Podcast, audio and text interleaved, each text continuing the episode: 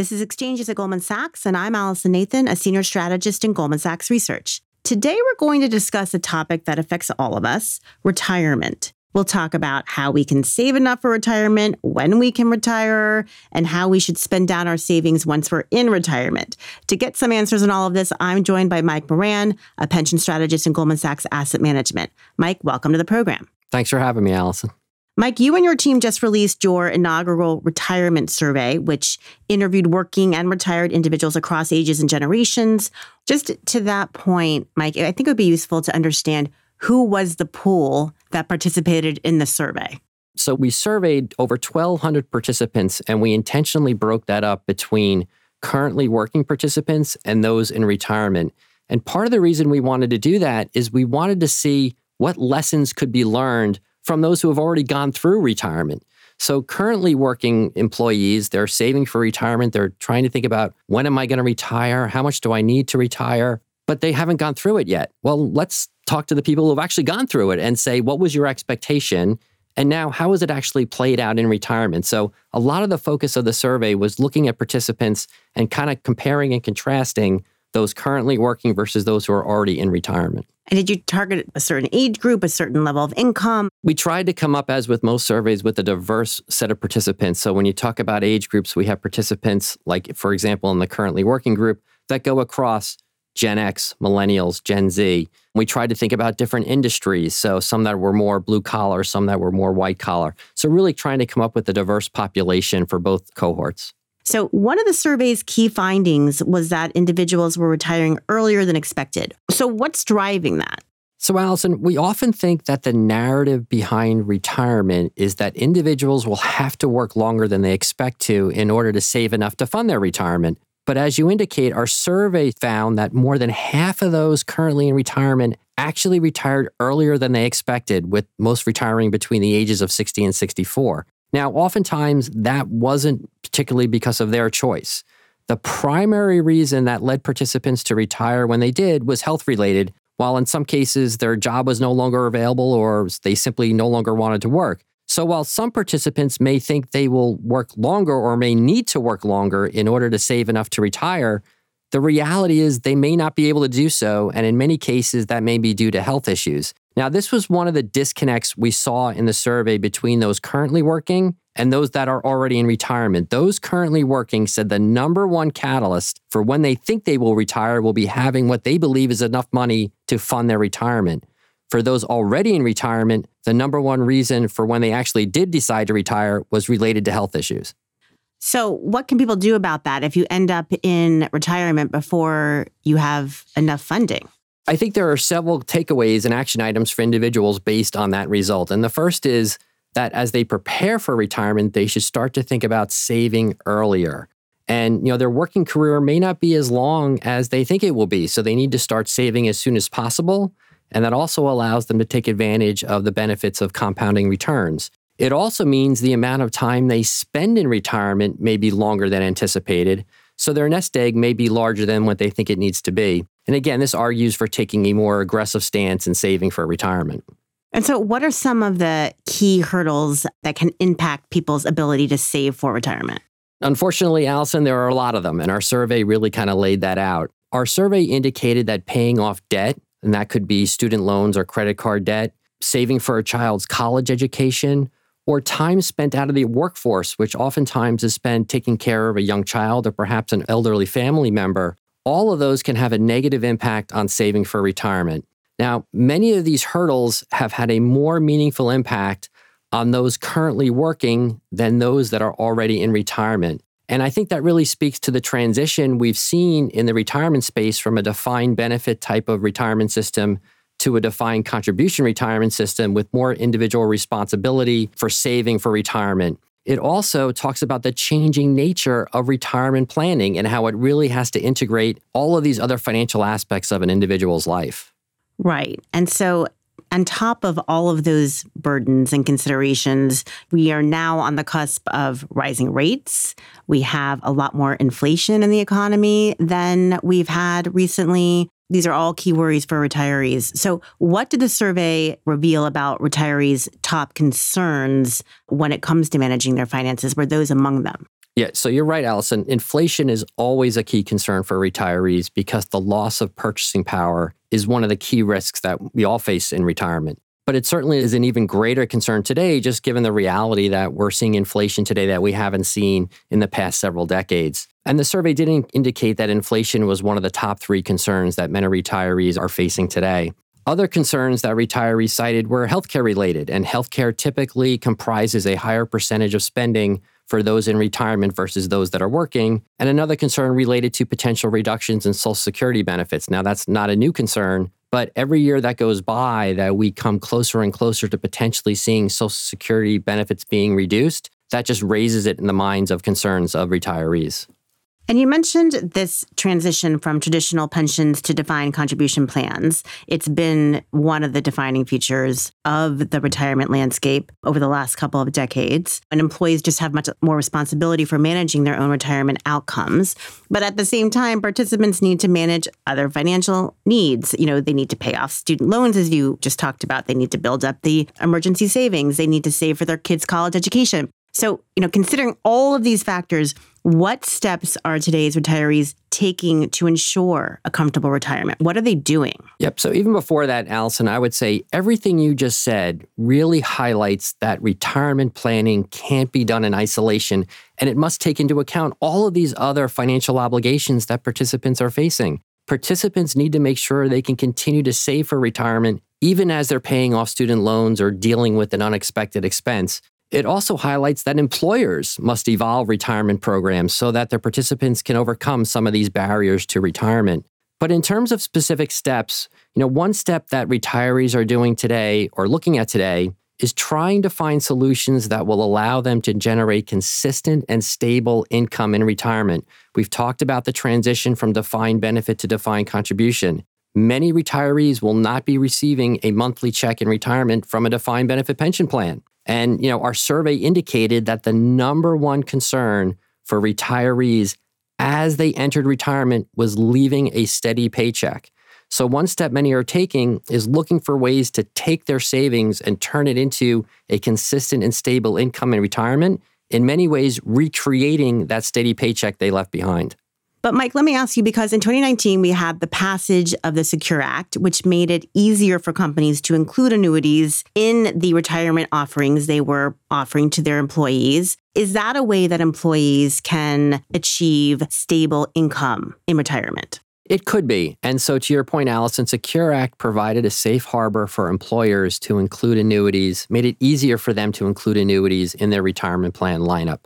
For some employees, participants in the plan, they may ultimately say if my employer provides an annuity, I may take that option.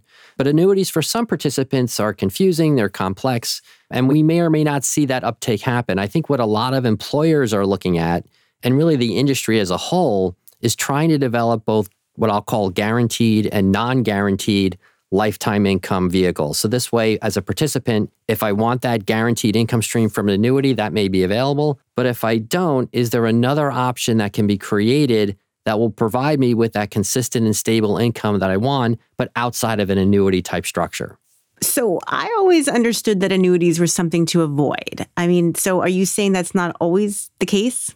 I think it's like anything in life, there's no one size fits all answer, and it depends on what the individual or the participant wants. If they want a guaranteed income stream and they feel most comfortable, maybe not managing their own assets, right? And annuities, in many ways, are an insurance product. So you're handing over capital and getting a stream of payments in the future. If that individual is not comfortable managing their own assets, the annuity may be the right answer for them. For others, that may say, you know what, they're comfortable managing their assets. They may want to try to earn a higher return than what they could get from that insurance product. The annuity may not be the answer. But that's why, from an organizational perspective, I think a lot of organizations are saying, what are sort of guaranteed options that we can put in a plan? And what are some non guaranteed options that could generate lifetime income or a retirement income stream for my participants? And we know that individuals take different approaches towards retirement. What did the survey reveal about gender differences, or did it reveal any? So it did reveal a few differences and a few things I'd say jumped out in the survey. First, with respect to the timing of retirement, working women planned to work longer than their male colleagues. But among the retiree cohort, a greater percentage of women than men retired earlier than planned. So we see differences in the expected and actual timing of retirement across genders. In terms of actually managing retirement finances, women were less comfortable than men in assessing their retirement needs, and a greater percentage of women tend to feel that they are behind schedule with retirement savings. So, some of these gender differences really highlight that plan participants are diverse and they have different needs. So, from a sponsor perspective, they need to ensure that plan design and retirement services can accommodate a wide range of participant needs. And what about differences across generations? Did you see differences between, you know, Gen X and millennials and Gen Z? There were some very interesting findings with respect to different age cohorts, and in particular, younger workers, those just entering the workforce, tend to believe they will be able to retire younger than their older counterparts. So, according to our survey, 25% of Gen Z workers plan to retire before age 55 versus only 17% for millennials and less than 10% for Gen X. And about 30% of workers under the age of 40 believe they will need 60% or less of their pre retirement income in retirement. And that compares to 80% of pre retirement income in the Gen X cohort. So I think one of the key takeaways may be that younger workers may need to adjust some of their assumptions when it comes to retirement planning and future spending. Right. I mean, is that just like youthful optimism here? it could be a little bit of youthful optimism. Again, if we think about that transition from Gen X, millennials, Gen Z, you know, as we go down age cohorts, you see participants readjusting, not necessarily readjusting, but having a transition to a later retirement age or saying, I'm going to need more money to spend in retirement. So it could be youthful optimism. And then as they transition through their career and through different age brackets, they reset their expectations. Right. And I wonder also if there is some sense that younger generations feel like they need less to retire on. It could be. And I think a lot of this is to be determined. And some of it, you know, ties also into the current environment we have today, where, you know, we have a lot of organizations with remote work. We have some participants, some younger workers who basically are saying, I like the flexibility of not having to go to an office every day or only work a few days a week. And maybe I want to transition that later in my life into an earlier retirement. So we'll see how that develops.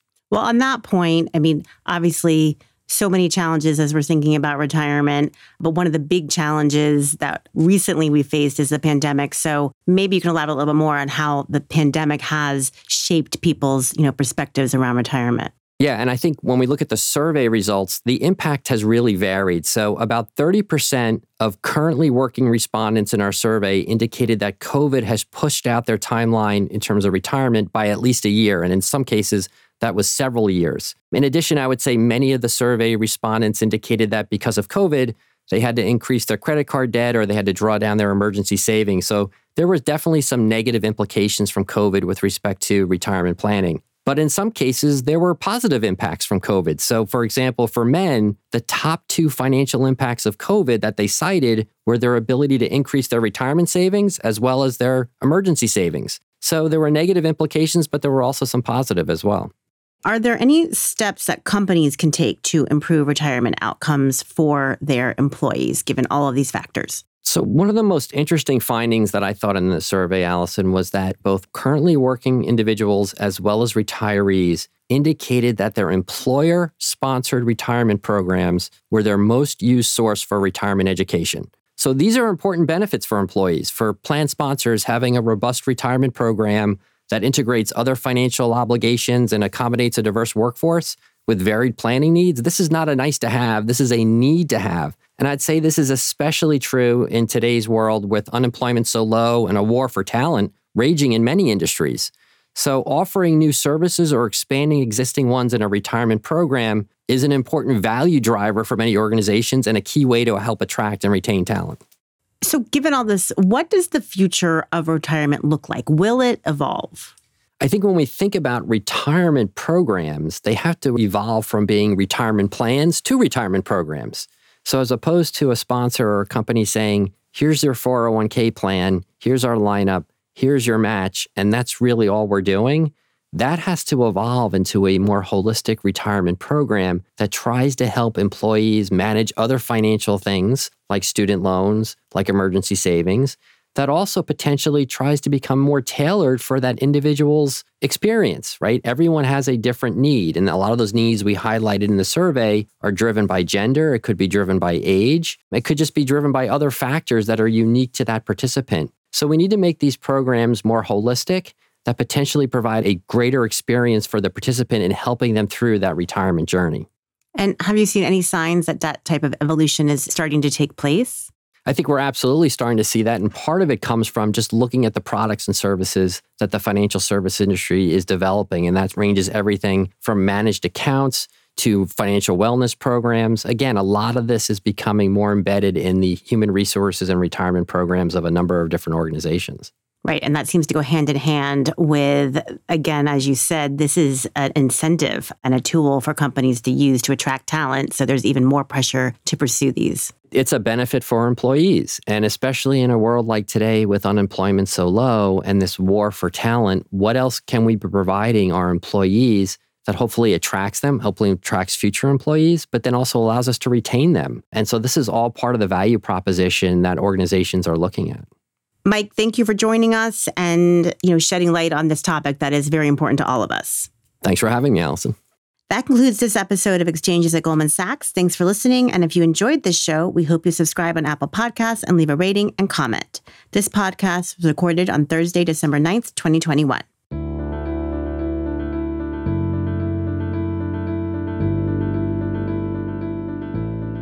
All price references and market forecasts correspond to the date of this recording. This podcast should not be copied, distributed, published, or reproduced in whole or in part.